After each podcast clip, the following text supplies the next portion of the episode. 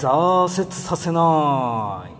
オンライン社会の歩き方北上真剣です、えー、専門知識の通訳者オンライン社会の歩き方というのをですねコンセプトに、えー、今日も情報を発信していきたいと思います、まあ、昨日に引き続き、えー、本日もですねドリルを売るには穴を売れ本からの学びをですねシェアしていきたいなと思います、え、昨日までは第1章まとめましたよね。もう一度記憶に定着させるために、えー、読んでいきたいと思いますマーケティングとは顧客に価値を提供してお金をいただくことえー、顧客は自分が得られる価値がここ大事ですよね自分が払う価値お金だったり手間だったり時間よりそれと比較した時に、えー、大きい、えー、そっちのね価値の方が大きいという時にえ物を買うということですで覚えておきたいのが、まあ、ベネフィットですよね。キング・オブ・ベネフィット。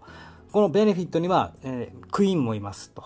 えー、王様とクイーンがいると覚えておいてください。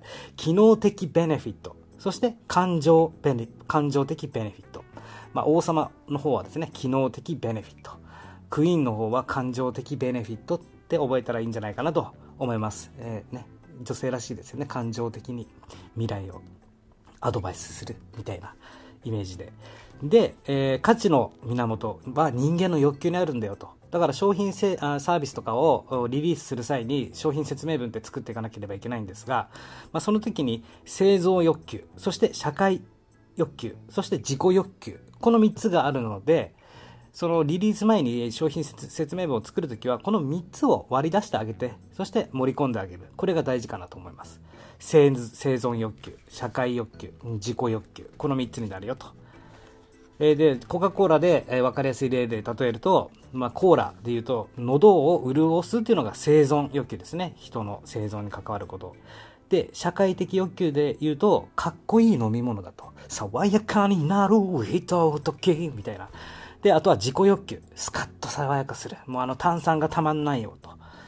この3つ、えー、これをぜひですね、えー、書き出して、そしてさあ商品サービスに、えー、盛り込んであげると。で、こういうことができている企業は、この3つを同時に巻き起こして、えー、人の感情を動かす。同時に機能的ベネフィットと感情的ベネフィットをくすぶっているんだよということでございます。で、えー、そうですね。今日は、えー、ここ行きましょうか。誰があなたの商品を買ってくれるのかってまあ、これをセグメンテーションって言うんですけど、よく聞く言葉ですが、まあ、難しいっちゃ難しいですよね。セグメンテーションってそもそも何よっていう話なんで、これから、えー、徐々に紐解いてですね、えー、知識の、専門知識の通訳者として、えー、僕がですね、解説していきたいと思います。分けてから担う、う、あま、分けてから狙う、ね。まず分けていくと。そして狙う。狙うために分けるんだよってことです。まあ、第1章では顧客にとっての価値、ベネフィットについて述べてきたが、この章ではセグメンテーションとターゲットという、これもマーケティングにおいて非常に重要な考え方について説明していくと。前章で腕時計のベネフィットについて考えていただいたのだが、えー、常に正確な時刻が表示される。そして電池交換の手間が不要。というような機能的な価値を求める人には例えばソーラー電波時計のような正確で電池交換不要な時計がいいだろうということを勧めてあげる。でデザインがいいに越したことはないにしてもそれよりは機能や価格の方が重要だということです。逆に逆にですよ。スーツに合う美しいデザインアクセサリーとしての価値などを求める人に対してはとにかく見た目を重視した時計が欲しいと考えますよね。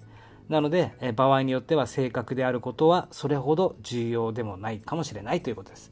機能的は二の次だよってことです。もう見た目重視。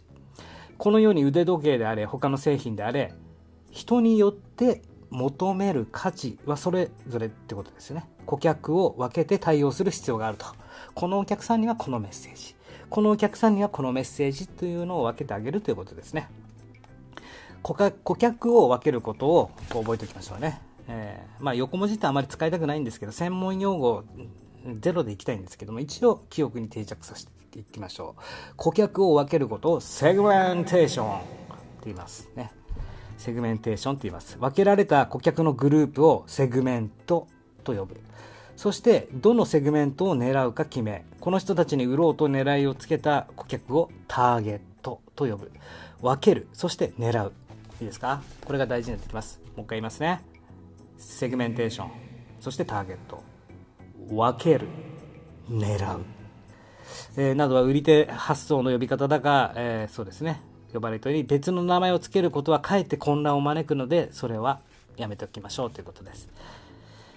顧客を分けなければターゲット顧客は狙えない。また、ターゲットとする顧客を決めるには顧客を分ける必要がある。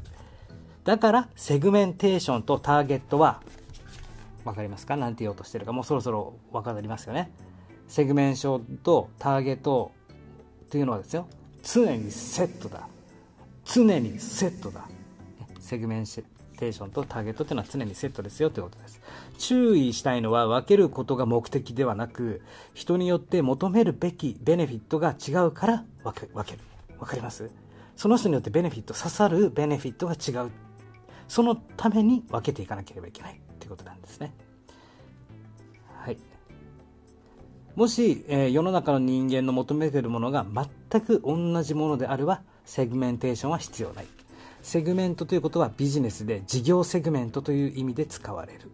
まあ、セグメンテーションは分けることターゲット標的顧客ですよね株主への報告書などでセグメント別の売り上げが発表されているかああ面白いですねこれもう一回読みますね株主ね、株主が一番偉いですから会社で株主への報告書は、えー、セグメント別の売り上げわかります？セグメントって分けましたよね。その人たち、もグループ属性での売り上げってことです。売り上げ全体とかじゃなくて、セグメント別の売り上げが発表されているが、この時のセグメントは事業を分けたものってことです。ああ、なるほど。株主からすれば、ああの、事業がお客さんですからね。分けられたものというものはあお客さんという意味ではないですけど、分けられたというもともとの意味は同じだがマーケティングでいうセグメントは顧客を分けたものであり、えー、使い方はやや異なると、まあ、株主からしてみたら事業を分けることをセグメントっていうんですけど僕たちが個人が、えー、マーケティングで使っていくのはこのお客さんを分けるってことですね。欲求は人によって違う。読んでいきます。セグメンテーションするするのは人によってどの欲求を重視するかが異なるからだ。えー、見栄を張らずに実質本位で生き生きたいという人はあまり社会欲求には興味がないだろうし。昇進してから人から認められたい。昇進してですね。人から認められたいという人は社会欲求が重要。これは良し悪しではなくただ欲求というのは人によって違うということなんですよと。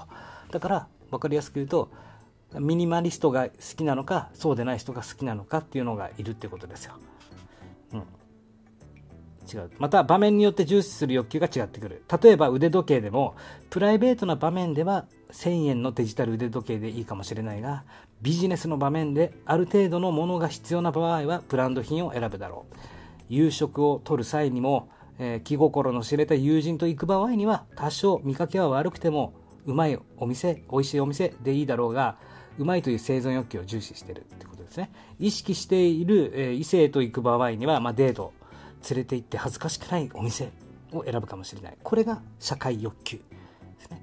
求める価値、欲求が、え、人や場面によって異なるので、分けて対応しなければいけないと。じゃあ、ここですよ。ね。どのように顧客を分ければいいのかということですよね。分ければいいのかということですね。この辺はちょっとまた明日、ちょっとまた少し長くなりそうなので、えー、見ていきましょうね。